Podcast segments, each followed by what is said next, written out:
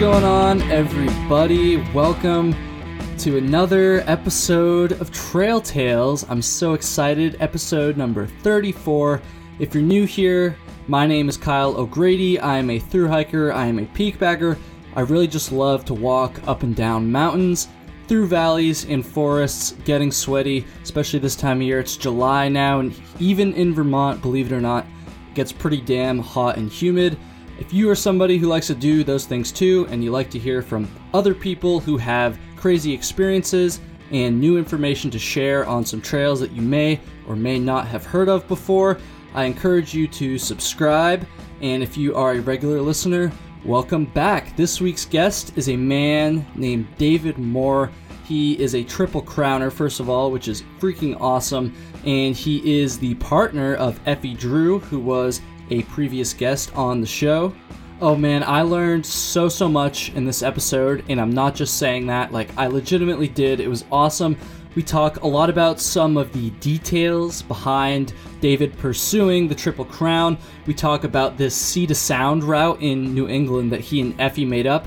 You might remember that from her episode uh, a couple weeks ago and we spend a good chunk of this episode talking specifically about the CDT, that is the Continental Divide Trail, the least known of the Triple Crown hikes. I'm thinking about doing it. We talk about that a little bit. And I just wanted to go over a bunch of the questions that I had about it. It's just, it's one of those episodes. You're going to learn a lot about it and um, even even if you already know about it, it's always good to hear another perspective as well. So I really had a blast. Dave, when you hear this, dude, thank you so, so much. Let's do it again soon. I really, really appreciate it. For those of you that have listened to every single episode of this show, if you're crazy enough to do that, you might recall way back in like December or something, I interviewed my friend Colby Ziemendorf, and we talked a little bit about his organization that he co founded called 46 Climbs, which raises money for the American Foundation for Suicide Prevention in that episode, I talked about getting a Trail Tales team together to raise some money for suicide prevention, and I know it's been a while, but I'm going to make good on that promise. I have created a Trail Tales team, so I just wanted to throw this out there. You know, I know I asked for money for like the Patreon thing, I'm not to bother with that today. Um, if you have any money to spare at all and you want to help a good cause, I would really appreciate it. The way this works is during the week of August 30th to September 8th, 2019. You're basically going to pick a mountain or a peak, whatever, to go hike, and then you're going to go register to climb that mountain in support of suicide prevention. Now, what I want you to do is go to 46climbs.com. Up at the top of the website, there's going to be a little button that says donate. Click on that. You're going to be brought to a little search bar, and you're going to type in Trail Tales and then you click on that and from there you can donate to the trail tales team and we can all raise some money together. It'll be super cool. I will have a link to the trail tales fundraising site in the show notes as well if you want to go check that out. I set the goal at $100 i feel like maybe i can do more than that but i, I don't really know because i've never tried to like fundraise like this before so we'll see. If we could hit $100, that'd be cool. If we could do even more than that, that'd be even cooler. So please go check it out. Once again, 46climbs.com. Hit the donate button, type in Trail Tales. You'll be good to go, or just just check out the link in the show notes. We're going to get into the conversation in just a second here, but first, I have to read three iTunes reviews. I promise I'll make it quick because I do this thing where if you give a five star iTunes review, write a message, I read it at the beginning of the next episode, and I'm kind of behind right now, so I'm going to get caught back up and then I'm going to make a call for you guys to give me even more reviews. So this one says Alton and Cole, so yeah, going back a couple weeks here, it says, Loved the podcast with Alton. Wish I heard more from Cole himself, though. If you guys haven't heard that one, Cole is Alton's dog. I wish I could hear from Cole too. That would have been pretty sweet, but unfortunately, dogs don't really podcast too well. From my understanding, this next one, it says, Don't be depressed, love your podcast, keep keeping it real, and the Colorado Trail is a long trail too. Um, I'm not depressed. I don't know. I don't really know what that means, but uh, the Colorado Trail is a trail and that's a good point. I have not ever talked about that trail on the show, and I really need to. So if anybody out there has done the Colorado Trail or they know of someone who has, I'd love to hear from them. This last review says a great channel if you enjoy hiking, or Backwoods Camping. Awesome show, makes the time fly by when driving for hours on end. Glad you finally fixed the bass in your intro music. That part sucked. Thought my speakers was blown. Most of the people you interview are very informative. Keep up the good work. Well, thank you very much for the review. Honestly, I'm not really sure what you're talking about with the intro music. I haven't like changed that that file at all. Like it's this, I don't know. Has anybody else had that problem? If you have, let me know because I want to fix that. I'm not trying to blow anybody's speakers out, but that's the first time I've ever heard of that issue. And like I said, haven't changed the file at all. It's still the same one I've had from the start. So I don't really know what's going on there, but shit, maybe I need to look into that. Thank you everybody for the reviews. You know, I harp on this every single week, but now that I'm caught up, I want you guys to get back to it. Let's see a couple more reviews. Make me fall behind again like I was the last couple weeks that would be super super cool it helps the show helps show people that the show actually has some people that like it and listen to it and uh, yeah that would just be really cool five star itunes reviews are sweet the last thing i'm gonna say here is that if you want to send me some advice send me some guest suggestions whether it's people that are like youtubers or bloggers or even just someone who doesn't have any social media. You know, I'd like to get a nice balance there. Just anybody who has a cool story you'd like to hear about, definitely let me know. You can contact me through email. You guys know I love the email. Trailtalespod at gmail.com. I've had more and more people email me lately, and I, I just, I love it. So, trailtalespod at gmail.com. Instagram at trailtalespod. Go follow me on there as well. And then Facebook uh, just type in Trail Tales on Facebook. That'll come up. You can leave like Facebook reviews or recommendations too. So maybe maybe go to, go do that if you're feeling uh, pretty generous. Um, I think that's it. I think we're gonna get into the episode here with David Moore, Triple Crowner, and CDT class of 2017.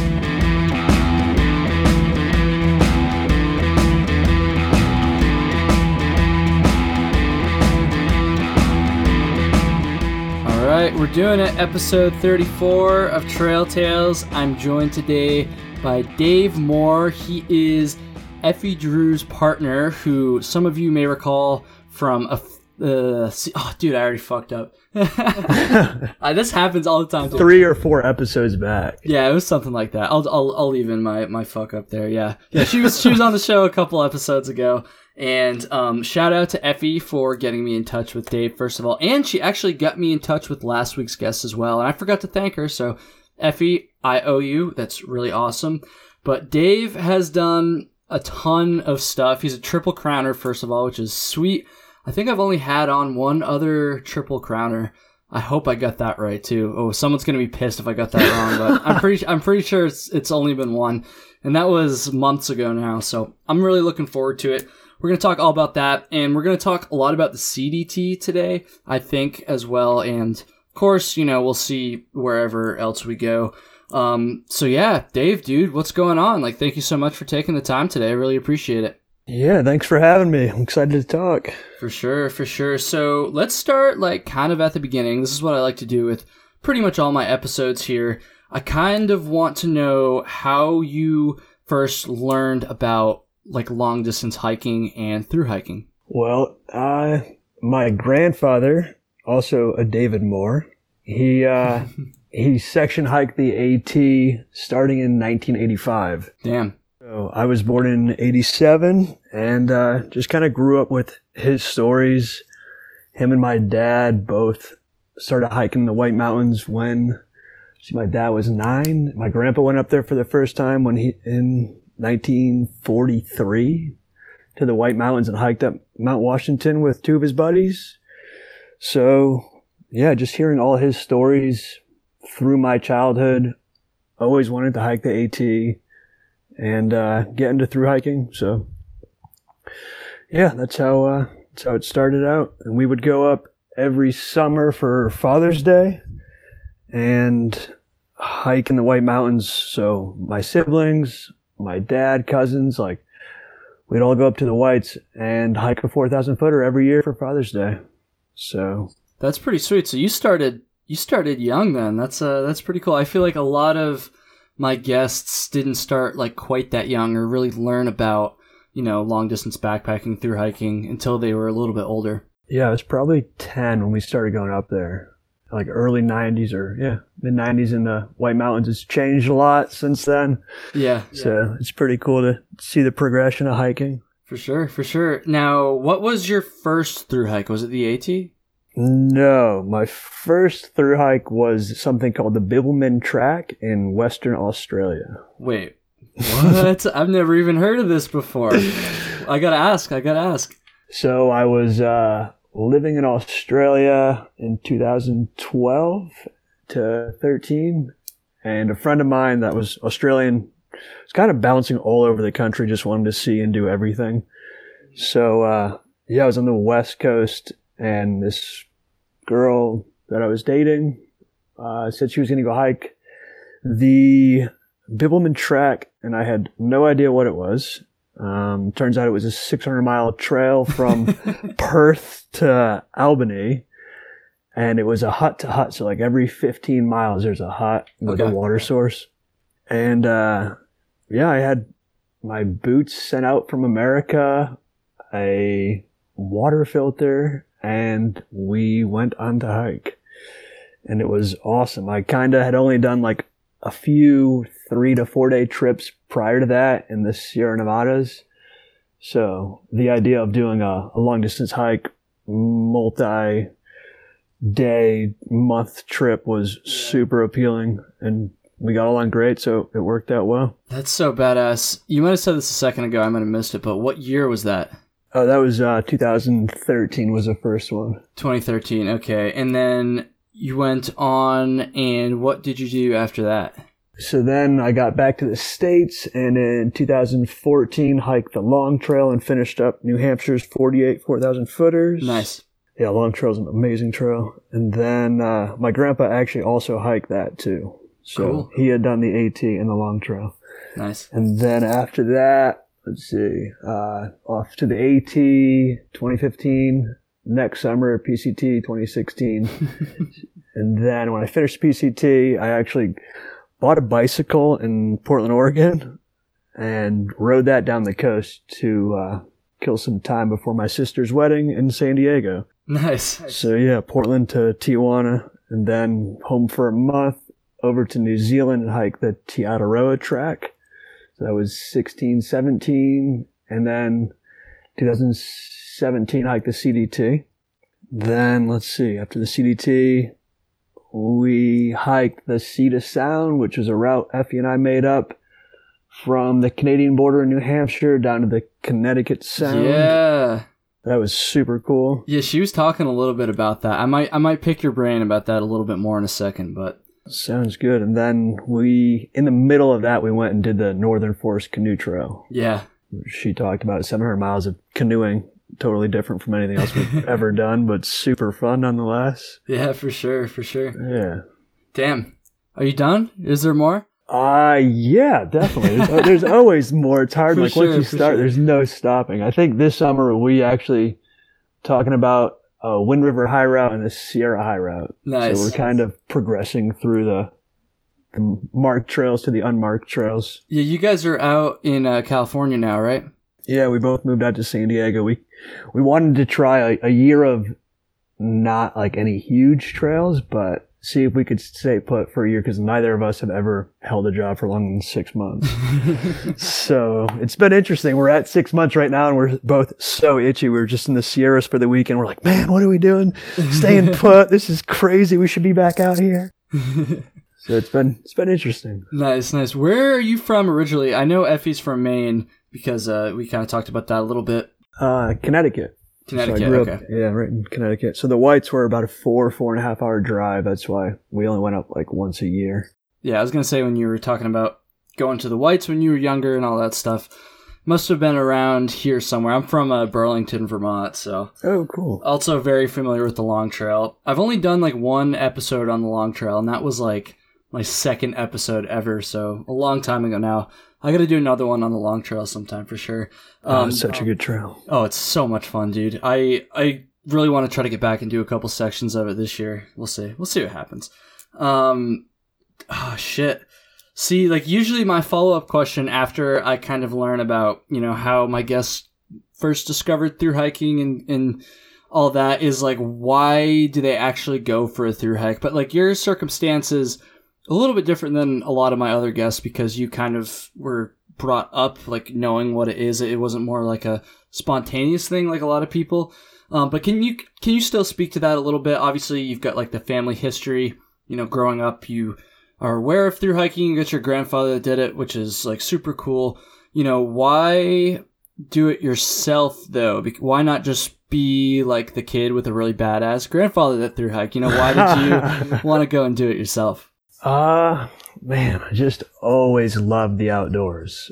And I would get home from school and just spend hours outside. So for me, it was just the best way to spend a summer outside. And I love to hike and I love to camp. So for me, it was like the best way to spend as much possible time as I could. And then to go through the states and visit different parts of the country and meet all sorts of people just seemed like it made the most sense to take the best of all different worlds and put it there together on the trail. That's awesome. I, I really like that answer. It's it's so funny because, like I said, I asked that question to pretty much all my guests, or at least all my through hiking guests, anyways. And I never know what I'm gonna get. Sometimes I get like a really like long, like intricate answer about like, oh, I wasn't happy with my life and I wanted to change, and you know something like that. And then sometimes like with you, it sounds like I just get like a I don't know. I just like to hike. Like I like being outside. yeah, man. Like on the AT, I remember asking people or vice versa, like, why are you out here? And a lot of people being like, oh, I'm trying to find myself in between work. I wasn't happy. One guy, his house burnt down. So. Oh man. Yeah. Was, my answer is just, I, I like to hike. And it's, that's, oh, sorry. Plain and simple, you know? Yeah, for sure. That's, that's funny because, uh, that's pretty much the same thing with me too. It's like, I got asked that sometimes too and like, oh, why are you out there? And it's like, honestly, I just like to hike too. Like, there's not really like a like a deep, like personal reason, you know. Like, it's just fun. Like, it's just a good way to spend time, I guess. So, totally. I just think that's so funny how there's like such a contrast. I guess at the end of the day, everybody's out there for like different reasons. So, I don't know why that's like funny or surprising, but yeah, kind of interesting.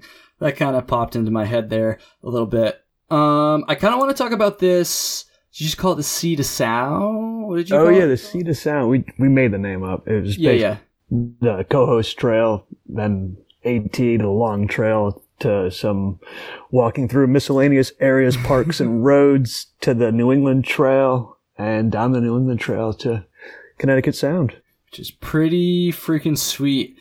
I feel like not that many people like make up their own route like that, you know? Yeah, it was kind of funny how we stumbled upon it. Like Effie wanting to hike the Cohos Trail, me wanting to hike New England Trail, and then looking at the map, like, hey, we could probably connect those through the, the long trail and the AT. And then she tied together a few other trails and it, it worked out really well. So we're pretty pumped on that. Yeah, for sure. I think I might have asked Effie this, but I don't quite remember. So I'm going to ask it. How much of that like was road walking like in between the trails? Because I remember she said like Cohos Trail, Cohos Trail, whatever the hell it is, um, to like the Whites, and then you like hop on the AT and go over to like the Long Trail, and then is, did I get that part right? Yes. Yeah. Yeah. And then where did you go like from there? I guess to kind of get over to uh wherever the hell you went next. I don't even know. Uh, you know, like Mount Monadnock, yeah, New yeah, Hampshire. yeah, yeah. So basically, it starts at, or you can start at Mount Monadnock, which you hike 20 miles to the border of Mass and New Hampshire. Mm-hmm. So, all right, oh man, what town do we even end up in? We were walking dirt roads and we had like 30 miles of walking to go. And I can't remember the town. But anyways, we crossed the Connecticut River and we just popped up. She had, you'll have to reach back out to her because she's got it all mapped out or have her send you the map Sure. because we just started taking so many different little protected areas and trails. And next thing you know, we just kind of ended up going. I gotta pull up. Um, shoot, because she's got the map. Yeah, we'll have to go back to that. I wasn't wasn't quite ready because she there were so many different areas that we walked through and kind of crazy. Yeah, I'm just like trying to piece it together in my mind because like I said, like that's not like something most people do, kind of make your own route like that, but that's pretty cool. Have you like have you thought about like putting it out there and like trying to get somebody else to do it or like put out some resources on it anyways? Like start your own little through hike combining other through hikes? Well, when we were on the New England Trail, we there's like a couple little login books and someone had actually logged in doing the same thing. Oh, really? really? We found them. Yeah, Effie found them on Facebook, on like the New England Trail group or whatever it was, and we, she started talking to them. It's like they didn't even think to try and connect it. I think they, I forget how they did it, but they're like, yeah, let's hike the Cohos Trail and New England Trail. I don't know if they walked all the way through or if they got a ride over to the Long Trail because it's kind of a long. It was like it would have been like 60 miles of road if you walked road. Damn. And after from yeah from the start of the New England Trail to the long trail is like 60 miles, and Effie and I were like, nah, let's find some trails and dirt roads and everything else. So yeah, wasn't much like actual asphalt walking. There's a lot of dirt road walking. How many like miles did that add to that section then? I don't know. I think in the end, probably 80 miles of trails. I want to say. Okay. But she spent probably three days on Google Maps. I don't even know what she was using, making little lines and connecting trails, like zoomed in and dragging and dropping little lines between it so she could mark off like the different sections. Super organized, over the top. It came out really cool, and that's what we followed. Yeah, yeah. Then you could check off sections like she had it all color coordinated. It was awesome. so that's why I don't know the map that well. She was the one that kind of designed the whole area. I was just along for the ride. Cool, cool. Yeah, it was fun. You guys have done quite a bit of hiking together, I guess. This just kind of popped into my head here. Um, is she usually the one that's kind of doing the planning like that, or do you both kind of contribute uh, on other hikes besides just this one? So we decided we both had a lot going on last summer. We both, I basically, the canoe trip was my idea. Like when I met her on the CDT, I said, day two, we're hiking together. I'm like, hey, would you go paddle this Northern Forest canoe trail? And I explained it to her. She's like, yeah, that sounds awesome. It's like, all right, cool. Like, so we just stayed friends throughout the whole process and ended up dating. And then it's like, cool. She's, she could be a good uh, canoe partner. She's pretty adventurous. And boom, we're out canoeing. So basically the canoe trip I planned and the hike she planned. So gotcha. we usually split it up pretty fairly. Gotcha, um, gotcha. So yeah, that's how that went. Nice, nice. Damn, that's pretty crazy. I don't know if I'd ever have the balls to just like make a trail up like that. I mean, well, I guess you're not like making like a new trail up, but I don't know, just like connect connecting like that. That's that's pretty cool. Definitely like super unique as well. Um, anybody listening, if you want to know like more about that, I did talk about it in Effie's episode a little bit as well, uh, towards the beginning of our episode. Well, I, I didn't talk about it; she talked about it, so go check that out. Um, I kind of want to go back to the triple crown thing just for a little bit here. Um, like I said, haven't really had too many triple crowners on. So like, uh, I'm trying to phrase this right. When did you like kind of know that you wanted to do the triple crown, right? Because I feel like a lot of people will set out just to do like one of the trails, like just to set out to do the AT or just the PCT or whatever it is. Um, and then maybe after they do one of them, they like decide that they actually want to do all three of them. But I also have heard people say that like they wanted to do all three before they like even did any of them. So I don't know, like what kind of boat did you fall into there? Uh, let's see. I definitely always wanted to do all three because they're so different and diverse. Yeah. And there's no like, you can't really like either you hike the AT and you're done, or you hike the PCT and you're done. But there's no like, you don't just do two trails. If you do two trails, you're definitely gonna do the third. Oh, for sure. So, yeah, it was kind of interesting to like follow my friends that did the AT, like just, yeah, that was enough for me. It's all I really wanted to do. Then the people that would go and do another trip, was like, all right, yep, triple crown, we got to do it. there's, there's no like quitting after, uh, doing two. So for me, I probably found out about triple crowning when I was, I was 16 and just the idea of doing the AT, I loved it so much afterwards. Like, all right, PCT next summer. And then was able to um, just work in between trails and didn't have a whole lot going on. Didn't try to avoid commitments and debt in order to. So I was really just pretty committed to the idea of finishing the Triple Crown in three years. For sure. And yeah, that's another thing too. It's like you don't have to do it in three years, but obviously, like you just said, you made that a priority. I don't know, like why not why not drag them out? Like why not make them last a little bit longer and maybe do some smaller hikes in between? Yeah. I I don't know. I, I know that's a tough question for sure.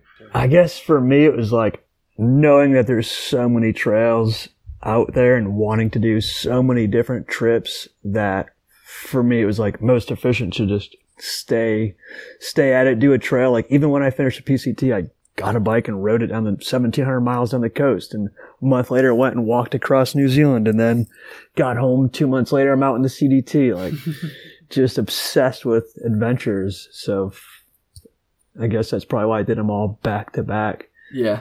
Now I'm finally kind of trying to get back into some other hobbies this year while I slow things down a little bit. like what? What, like, how, how do you even pick up another hobby after you became like a triple crowner? Like I don't even know. I get like you spend so much time walking, like I, I would daydream about mountain biking or getting back into rock. So other like outdoor hobbies. Yeah, yeah, cool. for sure. Just stuff I wasn't able to do because I was walking all day. Yeah, yeah. Oh, that's pretty cool. That's pretty cool. Honestly, it's like I feel like I haven't hit that point yet because I really don't do any other like outdoor like things other than hike. I mean, maybe like just like straight up camp and like not hike. I do that too, but you know, mm. that's I don't know if you can call sitting by a fire and drinking beer a hobby. So sounds fun either way. Yeah. yeah. oh, for sure it is. But I don't know. I never really got into like mountain biking or climbing. I've never even tried, and I can guarantee you I will never try that. That, just kind of scares the shit out of me. Yeah, um, me too. Still. but damn, I don't know. Part of me like kind of wants to. I could I could see myself like mountain biking before I actually like started climbing. I, I I did try mountain biking when I was younger. Like the last time I tried it, I think I I was on the trail for like 30 minutes total, and I went over the handlebars like at least twice, maybe three times. There's this place here in uh, uh in Vermont where I the town I grew up in in Jericho called Mobbs Farm, and there's just like some pretty. I think they're pretty advanced mountain biking trails there. At least they were way too advanced for me, so I haven't really mountain biked since then. yeah, that would scare me too. Yeah, it was pretty gnarly. Um, all right, let's talk about the CDT. So, I was telling you, Dave, a little bit before we started recording here that I am like very seriously considering a through hike of the CDT as my next like big long trail. For a while, I was kind of like, oh, I'll do the PCT next. I've never really hiked out west. That'll be like a good like stepping stone to like build up to the CDT. But for some reason, the idea of just like kind of throwing myself into it just like appeals to me more. Like I don't know why. It was just kind of a thing that popped into my head like a couple weeks ago. Honestly, it's pretty recent, and I was just like, you know what, fuck it. Like I'm just gonna do the CDT next. So I've got a bunch of questions about it. Um, I have done quite a bit of research. So like I feel like a lot of these questions I kind of know the answer to, or based on other people's answers, anyways. So I kind of want to get your answers. And I also really haven't dedicated like a, or like a large chunk of time in any of these episodes to the CDT specifically yet. Like I said, um, I think the only person I've had on that actually even talked about the CDT was a guy named Tyler Lau who did the uh, calendar year Triple Crown last year. And that was a long time ago that we talked. That was back in like December or some shit. So yeah, we're going to talk about the CDT anyways. Um, so I kind of want to talk about a lot of the differences between the CDT and you know the AT and the PCT. Obviously, like it's a lot different than the AT, just like based on the you know the type of hiking and climate and stuff. But I know it's a lot different from the PCT as well. So I think one of the first things that stuck out to me about the CDT is unlike the AT or the PCT, there's not like just one defined footpath that you're supposed to follow for a through hike. Yeah, you got these alternates and all that. Can you kind of talk about those a little bit?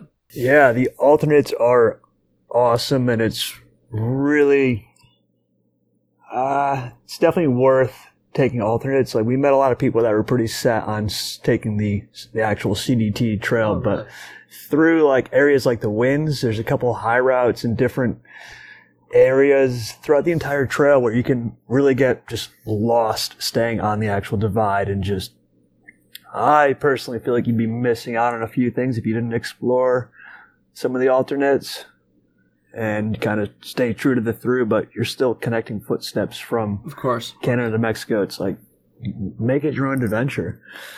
So, yeah, we used uh, as far as maps go, the Jon Ley maps are super helpful, and they talk about every alternate. It's all marked out with different colors, and then he even recommends, oh, take this alternate, or this is worth missing. Like, watch out for the weather. He's got notes on there that are just indispensable. So. How how updated are those maps? Because I was actually looking at those a little bit because I didn't want to buy the Guthook, obviously, and I couldn't really like get a grasp on it, like how recent all that information was. Uh, I mean, it worked. It worked for me in 2017, so I don't, I don't see why it wouldn't work now. Uh, then, yeah, you just gotta watch out. Like the, the big thing would be fires. So if a trail's closed, finding alternates. It's definitely worth having like multiple sets of maps because I also did use Guthook hmm and had Jon Ley just in case like you kind of start going down certain areas and then there's a fire. Knowing like a bailout option is pretty helpful. Yeah. So you, even in town, like if you do know there's fires going, you could. An idea that I kind of had was like if you need to get a road map, if you're walking roads, stop at a gas station. If you know there's fires coming, get a road map. So you do have a bailout option, get a, a bigger picture because Guthook and Jon Ley maps aren't a big picture, not big scale. Yeah, for sure. Um, can you talk a little bit more about these fires then? Because honestly, this is something that I really haven't researched too much. Um, yeah, let's see. Honestly, really, most of my like quote research was watching a YouTube series from a guy who hiked in 2017. Honestly, I can't quite remember his name, but he did like a not daily, but like I think he put out like 50 something videos from his through hike, and I like binged them all like a couple weeks ago. And he didn't really. Was he going northbound or south? He's going southbound. okay. Yeah, actually, that's a good fucking. What, what direction did you hike? Uh, southbound. We started in, uh, or I started in Glacier July 3rd. Okay, okay. I am so glad I just thought of that because that's a huge topic too. Nobo versus Sobo. All right, I'll come. I'll come back to the fires thing. I want. I want to hear about this. So, I'm like trying to convince some of my friends that I hiked with on the AT to like come do this with me because I don't really want to do the CDT alone. And they, when I first told them that I, I think it's better to go southbound because from my limited research, that's kind of what it seems like for me. Um, I guess we'll find out if that's true or not in a second here but they were like a little bit hesitant just because we went uh, Nobo on the AT, I think, and they were like, "Oh, Sobo, like can't do that." So I don't know. Why did you go Sobo? And if you had to recommend a direction, what would it be? Um, as far as recommending a direction, I would just wait and see what gets hit with the most snow. If Glacier gets hit or San Juans get hit, kind of, it's best to be lenient on that option. Yeah, okay. because I had friends that were like the week before they were leaving decided to go Nobo or Sobo and like they uh well not really the week before because they would have to leave in April or March but Yeah. like last minute decisions like okay I'm just gonna go out and go Nobo just to get out there but I think the idea of Nobo since the AT works better Nobo and the PCT works best Nobo hmm everyone thinks CDT, Nobo, but I kind of feel like it's a southbound trail. Uh, it can be done Nobo, but if you're going to go Nobo, you got to watch out for the San Juans and going too quick through New Mexico, hiking through snow. And as far as alternates, that's where if you want to take an alternate, you can stay lower and take the mountain bike route through the San Juans and the Creede route.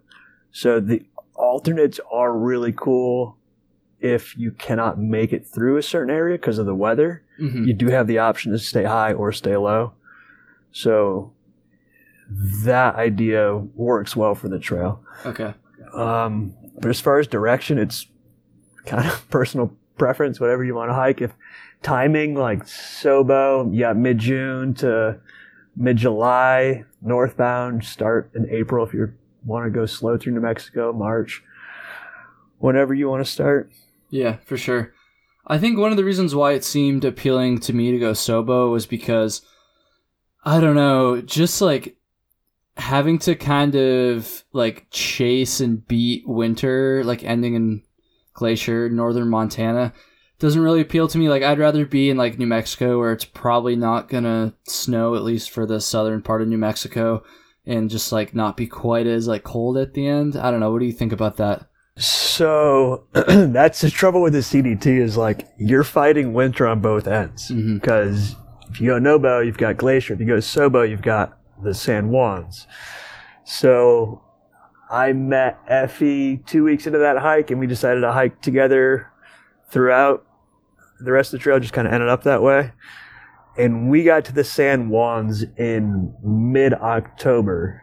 Oh, We, uh, so that's pretty late then, huh? yeah, yeah, it was pretty chilly. We had, let's see, we decided that we would like to stay on trail on the actual CDT through there, not take any other alternates as much as we could. So through Colorado, we went four weeks without seeing another CDT hiker on Damn. trail. We saw two Colorado hikers and some day hikers, but it was just cold and a bit of snow. So a lot of people were kind of, uh, I think we, there's probably 20 other Southbounders going through Colorado that same time. And they all, a lot of them walk the road and stay low. So we'd bump into them in town, but then we'd go back up, stay high in the trail. Yeah. And, uh, we got a two person tent sent out. We both had tarp tents, but we had, I had an older, uh, REI quarter dome tent we had sent out and then warmer sleeping bags, gaiters, winter boots, micro spikes. One of my hitches let me borrow his puffy through there that he used on Denali because I did not have very much for warm gear. and yeah, we just stayed on trail and pushed through. But we did not get to do uh, like all the San Juans. We ended up kind of the weather. We looked at the window from Lake City, Colorado, which is a super cool town, and the weather for the San Juans was the highs were in the 20s and the wind was like around 30 miles per hour, and you're at above 11,000 feet. Yeah. So we kind of decided that sounds miserable for five days, and we ended up taking the Creede route, which was still pretty cold. But I mean, if you're willing to push through the weather, you can really stay on the trail as long as you want. Um, I was gonna say, how like could you have avoided that? I guess like what time of year did you start up in uh, Glacier? We started July 3rd, and or I was July 2nd. Effie was July 3rd. Okay. So we started later because it was a higher snow year. Oh, so you like didn't really have a choice then up in Glacier? Yeah. And it really wasn't even that bad. Like we started and the snow wasn't terrible. Man, it's so cool starting up north, like up in Glacier, the long, long days. And like didn't, the sun didn't go down until 1030 or 11 at night. Yeah. But we weren't exactly fit, so you couldn't be hiking long days. yeah. Um, so yeah, the high snow up there, later start, and we just we didn't really do huge days. We kind of enjoyed the entire trail.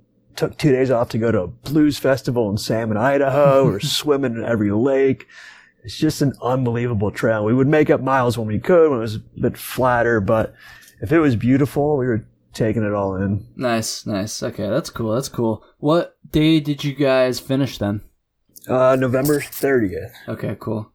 Cool. Yeah, once so, we got to New Mexico, we kind of decided let's let's pick it up. so like starting any through hike like while you're actually in like better trail shape, I guess, is definitely a good thing. But would you say for the CDT southbound specifically, that would be something people might want to consider before they start? Uh, it would be helpful to be in shape because you do have to get permits in Glacier. So if, and they're kind of strict on the permits, like 10 to 15 miles a day. And then you go into the Bob at Marshall, and that's a long ass food carry if you're not in shape. So you, it would be wise to be in reasonable shape and at least probably do 20 a day. Yeah. It's not, it's not the steepest trail. It's not the AT. It's not going to kill you. You can definitely swing 20 a day. Okay, cool. How um how was the bob then? So honestly, I have been to Glacier. I didn't backpack. I just like did a couple like decently aggressive day hike. Not just like a touristy day hike, but like not anything super crazy either. Um, so like I've been there a little bit, but did, didn't really know too much about the Bob at the time. Can you talk about that a little bit? Because other than grizzly bears and super fucking remote and long, like you just said, I really don't know too much about it, and I'm kind of curious. Well, the Bob Marshall was so funny to get information on because you ask people up there, like locals, Yeah. about the Bob, and they just kind of shake their head like, "Oh, the the Bob, you're going to the Bob. Good luck." Oh, and no one gives you any information on it. So I feel like I shouldn't tell you anything about it. Um, but it's really, really amazing. Um, as far as wildlife goes, you'll come across tracks from grizzlies and deer and mountain lion and coyote, and you have no idea who is stalking who. so it's it's just an incredible, magical place and I don't really know what else to tell you about it. It's kind of a secret. it sounds like. Jeez. yeah, there was a bit of a burn. Like, so there's two different routes through the Bob. We decided to stay. I was hiking with two other people through there, and we stayed low. And actually, Effie went high. And the people that we met that took the higher route just had endless blowdowns. Probably, Oh, really? yeah, because of the fire, the beetle kill, the trees dropped, and the trail. They don't really get out there to maintain that area. They may have maintained it recently, but there was some pretty brutal cro- river crossings and trees down. So, kind of, if you if you plan on doing 20, 25 a day, wait till you get on the trail because you might be jumping over trees and only get 10 miles in a day. Oh, damn. Oh, that's kind of a Yeah. bummer. Jeez. Um, so I'm gonna ask you a little more about grizzly bears. So I, we I talked about this a little bit in last week's episode as well. Um, talking about the Great Divide Trail in Canada. So not the CDT, but you know, still a trail that goes through a lot of miles of grizzly country. Um, I I think I read it's like somewhere around a thousand miles through grizzly country on the CDT. Is that correct? Yeah, probably sounds about right. Damn, so that's a shit ton of miles through grizzly country. Um, so like I said, I did those couple hikes in Glacier, but other than that, never had to deal with like grizzly bears before, and it was definitely a little bit sketchy for me at first. Um, I got a little more used to it by the end, but I don't know. I definitely wasn't super comfortable with it. I feel like after hiking a thousand miles through grizzly country, like you have to get used to it, like somewhat. I don't know. How did you deal with that? Like, were you worried about it before? Did you not really care? You know, how was that? I totally understand where you're coming from, and I had kind of mixed feelings going into it. I did get bear spray, and I never saw a grizzly bear. Really? Yeah, and I even said to Effie the other day, I was like, man, I, I want to go do the CDT again so I can see a grizzly bear and be okay with it on trail. Because I'm still, like, the idea of it scares me. yeah, dude, for sure. I did see a few black bears. I saw a mountain lion, but no grizzly bears. Interesting. I, so I did actually hike through Glacier with a buddy of mine, a college friend of mine who lives up in Alaska, and is a hunts grizzly bears, black bears, all of it. Kid's crazy. So he hiked through Glacier with me, and had no fear of grizzly bears. He's explaining like what they eat, where the, where they're going to be each time of year, and nothing to worry about. He just couldn't have cared less. Slept with his food in his tent. Oh, no way. Really? Yeah, just Oh, fuck that. Oh, no way. yeah. Oh, he was funny. Um, so having him walk through Glacier with me, and he lives in grizzly country. Yeah. So oh, that's true, I guess. Yeah. yeah, oh yeah, he's up in Anchorage. He's always just been he baits bears up there. So for me, it was like, all right, if Brian doesn't really care about grizzly bears and thinks so, he's totally fine not having any cares in the world. I guess I really shouldn't be too phased by it. Yeah. So that was kind of comforting to have him up there and explain that to me. Because yeah, I was pretty full of fear, but also the CDT is a lot of fear mongering going on.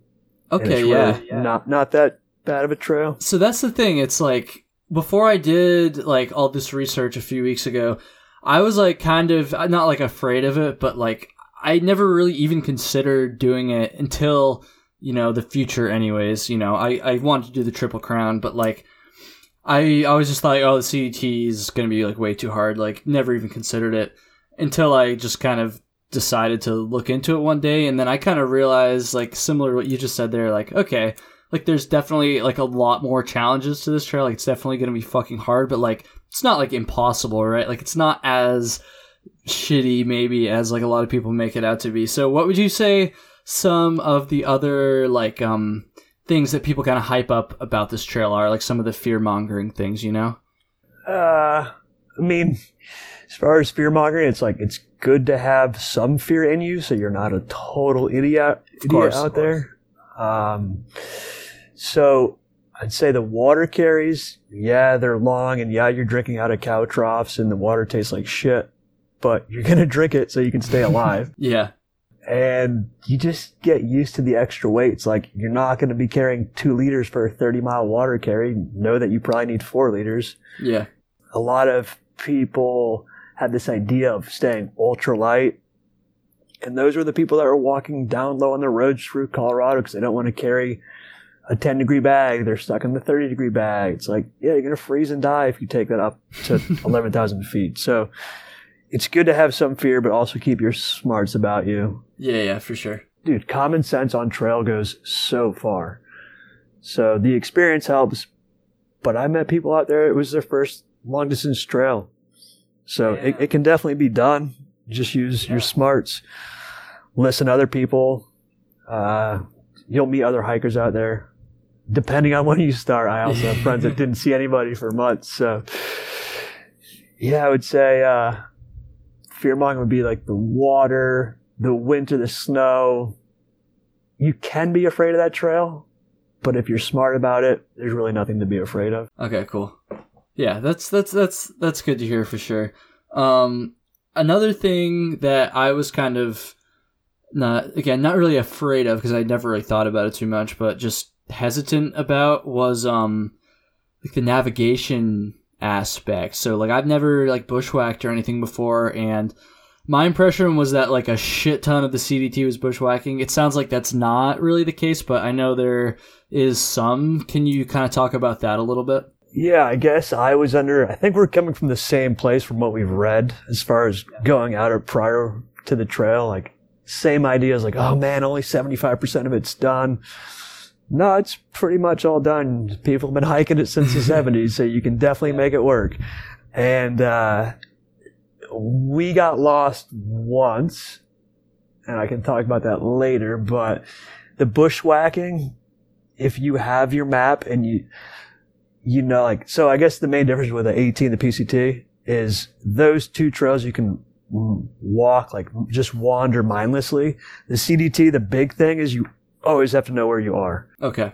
because otherwise you're going to find yourself quite lost. so that was like, that was a big difference was just having the maps out and always keeping an eye on it. Cause dude, we would take cow trails and have no idea where we're going. The CDT and the cow trail looks identical. Yeah. Be a mile off the trail. So it's definitely one of those things like keep an eye on it because the cows also do knock down the markers. So you're walking through the middle of nowhere with no markers and maybe you'll wander by one that's just on the ground. It's like, oh, that would have been helpful if I could see that back there. But yeah, I would say the navigation, just know where you're at. Like keep an eye on. If you do have Guthook, it's pretty helpful with the water source updates, the Jon Ley map. If you can read it, I took a, a compass reading class before I went out that there at REI. So that was a bit more comfort, comforting going Yeah. into it. I don't think I, I sent my compass home after a week. Uh, you just kind of look at the map, read the topo. It's like, all right, we're here. Keep this wall on our right. And it, it works. Okay. Interesting. How often would you say that you were like, or like roughly, obviously you don't know exact, but how often would you say that you were like legitimately like bushwhacking, like through like brush, say, like not like in the desert and just kind of walking from point A to point B, not necessarily on like the defined path by Guthook. I'm talking like straight up, like going through like brush or like forest that isn't like any sort of trail at all. Uh, not that often. I'm trying to remember. It's like we got off trail and we had to bushwhack because we lost the trail and then decided to just follow this canyon down because we didn't want to turn around and go back up and bushwhack. Yeah, yeah. So if you pay attention to the map and you know where you are, we would have been on a road that night walking into town, but instead we were in a rainstorm camped down below. So yeah, there's bushwhacking, but since we were all the nobos had been through, so the trail was kind of packed. And as as you're hiking too, you'll bump into nobos and just kind of ask about the next oh, section. so that was really helpful. We had met some nobos, and they said, "Oh, follow it up to here. You'll see a tower." Then hang on the road. Well, we followed it up. We never saw a tower, and we went to the right, so we got lost. So the, the nobos are helpful, and depending on when you start, the trail could be pretty well beat down. Okay, cool. I wonder if the guy whose channel I watch, I wish I could remember his name. Um, I wonder if he must have been pretty early, maybe or something, because there was a couple times in his videos, and I know it's a long hike, so maybe just don't remember whatever. But like where he was straight up like just like pointing the camera at like some something that's not a trail and then he would like like show Guthook and like he's like yeah Guthook literally has me going straight through this so again it wasn't like super often it probably only happened like a couple times in his film anyway but definitely not something that is like a thing on the AT at all which is like kind of my frame of reference here so I don't know that that definitely sticks out to me um, how often were you like checking Guthook and or the map to like make sure you were on trail. And I, I know it's going to vary by section actually. So let's say you're on a section where like you kind of want to be checking it often. Like I don't know, like how did that work? Was it every like five minutes, like ten minutes, like, or you were just like walking with fucking Guthook open like all the time? Like, how was that? Uh, I'm not a big fan of technology, so I really try not to to take the phone out too often. We uh, we'd go a few hours. It, dep- it really depends on where Yeah, you're at yeah. with the trail, because some of it it's super well marked and you'd be fine. But there's definitely other areas. Like if we went for an alternate, we'd want to know which trail to take to go here, to go up and over that. Uh, like through the winds, there was a few spots where it was helpful. It would be anywhere from if we were lost every five to ten minutes. Damn. Like, and then if we were on parts where there was markers that said CD tr- CDT, you could go hours without it. Okay, interesting, interesting. Um, how often would you say you were lost? And I want to like define what exactly lost means.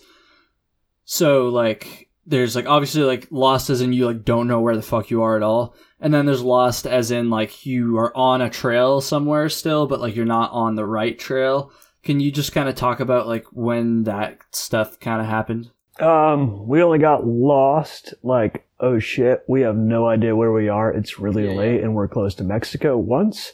And then, uh, Is that going to be your story for the end? I think it'll have to be. Okay, okay. I, I won't pry into that now. Then we'll wait a few minutes. and uh, lost on the wrong trail. I don't know, three or four times. Okay. Oh, that's not too bad then. No, we could have avoided it if we were paying attention. I'm sure we just got carried away in conversation and took a cow trail or whatever. Yeah, yeah. I'm I'm glad to hear that because, again, going back to that guy's videos, um, it kind of seemed like he was getting lost as in like off the trail, not lost as in like middle nowhere lost, but like wrong trail kind of lost.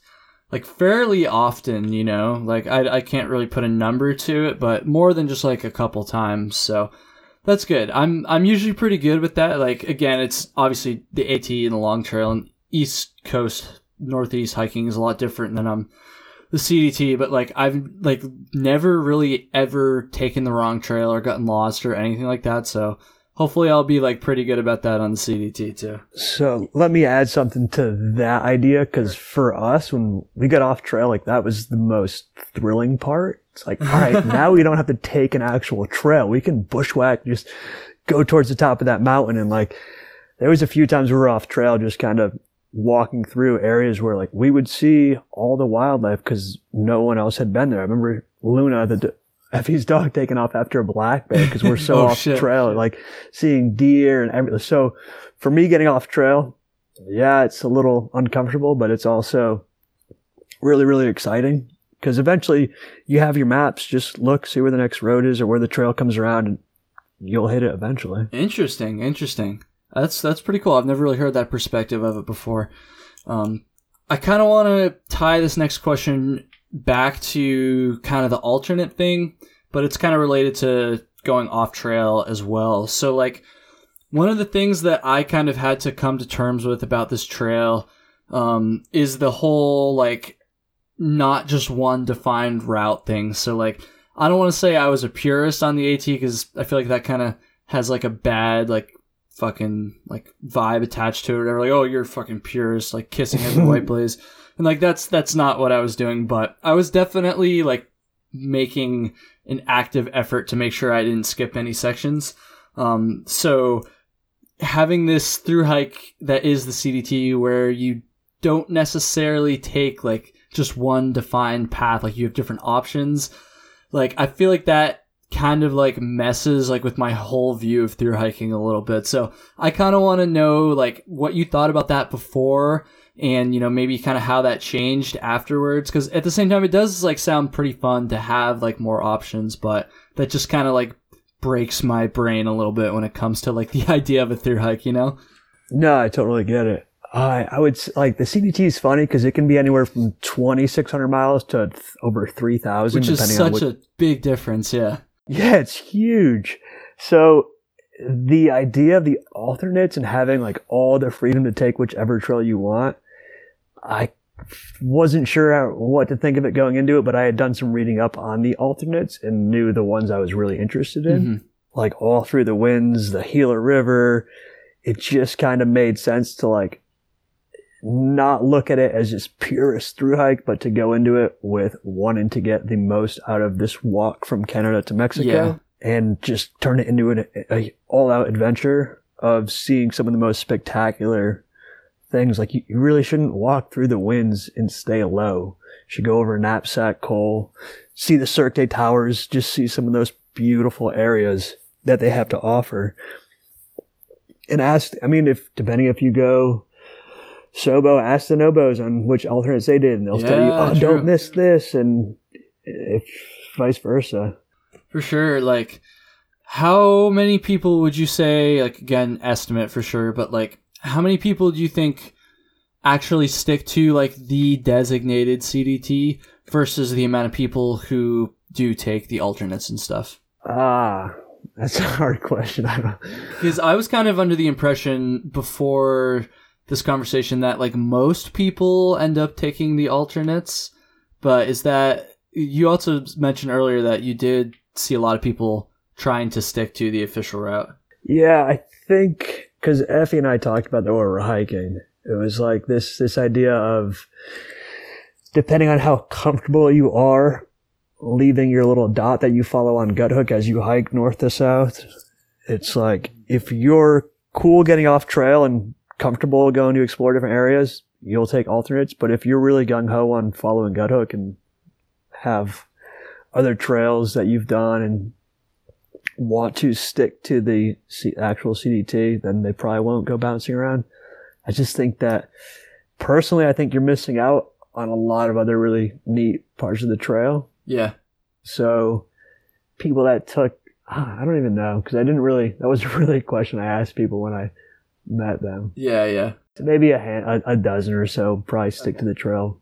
It also gets to a time crunch too. Like if you're trying to beat winter, if it's getting too cold, you might take the shorter yeah. Uh, Anaconda route instead of the Butte route. That'll save you a few days mm-hmm. if you're trying to get through the winds or whatever. It is nice to have that flexibility though. Cause like, like I said, like it's kind of hard for me to, uh, I don't know. It's kind of hard for me to like see myself doing that. But once I did like research it more, you know, it does kind of seem like taking the alternates would be like a lot of fun too. And especially the alternates that like the majority of people take. Like what's that, what's that one, um, I think it's in New Mexico, like northern New Mexico, the Gila River. oh, the, yeah, the Gila River. Gila River. Okay. Yeah, that's super cool. That seems like one that a lot of people take, and that looked pretty cool as well. So I don't know. I'm I'm probably gonna take the alternates, like for sure. Uh, one thing that like will help people be successful on that trail is being flexible, as far as alternates go. Like, yeah, I really wanted to start in Waterton in Canada and go from there, but I couldn't get permits and I had to go to Chief Mountain. Like I actually hiked northbound through Glacier because we could not get permits starting around the 4th of July. You know what? That's actually the same thing that the guy who I keep talking about on YouTube, who doesn't have a name, um, that's the same thing he did too. Yeah. Yeah. So being flexible, like, yeah, so that, yeah. that would definitely be a key thing to keep an eye out for. For sure. For sure. Um, I feel like I read somewhere that, like, uh, what's the, what's the name of the organization that maintains or uh, like is the CDT like the the ATC of the CDT? CDT coalition. Coalition. Okay. So I think I read somewhere, and correct me if I'm wrong about this because I'm not positive, that they recognize a CDT through hike so long as it's a continuous footpath within the continental divide. have you heard anything about that? Uh, yeah, they basically just want you to connect your footsteps. And yeah. I imagine they don't care if you take alternates. Yeah, which is like different again than the, like the. I guess I I can't speak for the PCT, but for the AT, I know for sure that like you know to be like a quote like official 2,000 miler or whatever it is, you know they want you to hike the whole trail basically. Like there's no alternates. Like you're supposed to stay on the AT. So like I just find that so interesting about the CDT and definitely like something unique to the CDT. So I think they realize that there's fires and other yeah, yeah. happenings every year. It makes it cool. I, I remember people like having to walk the last 200 miles going northbound because Glacier was on fire. Oh, damn. So that was 2017. You know what? Yeah, because I was there in August of 2017. And I remember like shortly after I got back, a bunch of the places I was hiking in, like the, I was on like, you know, was, I think I did the Highline Trail once and then some other stuff around there. And like that was all just like on fire. And I was like, damn, I'm glad I went when I did. yeah. Cause I mean, Effie and I, man, we saw something that looked like a little campfire going out of control in the Anaconda, Anaconda Pintlers. By the time we got to town four days later, we don't have cell communication to tell anybody about this. The fire was pretty big and burnt, I think, the rest of the season. So it's like, damn, we were kind of lucky to be through that area. I feel like when we were hiking, the fires were just chasing us the rest of the way down. Oh man, that sucks. Not that we started any of them, but yeah. Hopefully not. No. Um, shit. So yeah, let's talk about fires a little bit. I said I was going to come back to this. Um, I think this is the last like CDT question I'm going to ask. So East Coast again. Fires have never been a concern for me. Not like hardly ever even thought about them. I know they're a thing on the the PCT as well. So can you just kind of talk about that a little bit? Like, did you guys ever have to? I know you said you were close to them, obviously. Did you guys ever have to like reroute to get around the fires? And like, how would you suggest like a CDT through hiker deal with those? Uh, yes, we did have to reroute. Um, and you, I believe there's, you can definitely call like the Forest Service and ask them prior to going into stuff. And we actually had like oh man, I'll have to look up the website and send it to you. But there's a website that has fire tracking on it. Oh, really? Yeah. So going into Lincoln, Montana, I, cause I had never really been around fires too. East Coast, same thing. But I remember seeing smoke off in the distance and I was going to do a bigger day to get into Lincoln, Montana. Once I got up on the ridge, I saw smoke. Oh probably 10 miles away and it hadn't really hit the ridge where I was at yet, but I had three other friends that I just, that were camping down low and they had no idea there was smoke coming. So I'm up on this ridge. I had cell service and I called my dad. I was like, Hey, can, can you look into this for me? Cause I limited battery and whatever else. Yeah, so yeah. he, uh, looked in and found like this live tracking and had a woman on the phone who was able to tell him where the fire was, how big it is, if it's spreading, the wind direction. Yeah. And I was like, yeah, like, do I have to go back and tell my friends, like, let's bail or what's going on? And they had it. It was actually just outside of the town of Lincoln. It was 10 miles away and they were trying to contain it, but it would not, uh, wasn't going to reach us that night. It's just definitely hard. Like your eyes burn. It's hard to breathe. Oh man. Hiking through fires. Like that was my first time exposed to it and it was not fun. Just Yeah, I can imagine. You think you're having a hard time breathing going uphill, man. Choke on some smoke. so having that was uh, quite the experience. For sure, for sure. Yeah. it's it's like there's so much in with the PCT too. I guess there's so much that's just like kind of luck to get like a a successful through hike with like the fires and the snowpack and all that stuff. Like that's so different than the AT.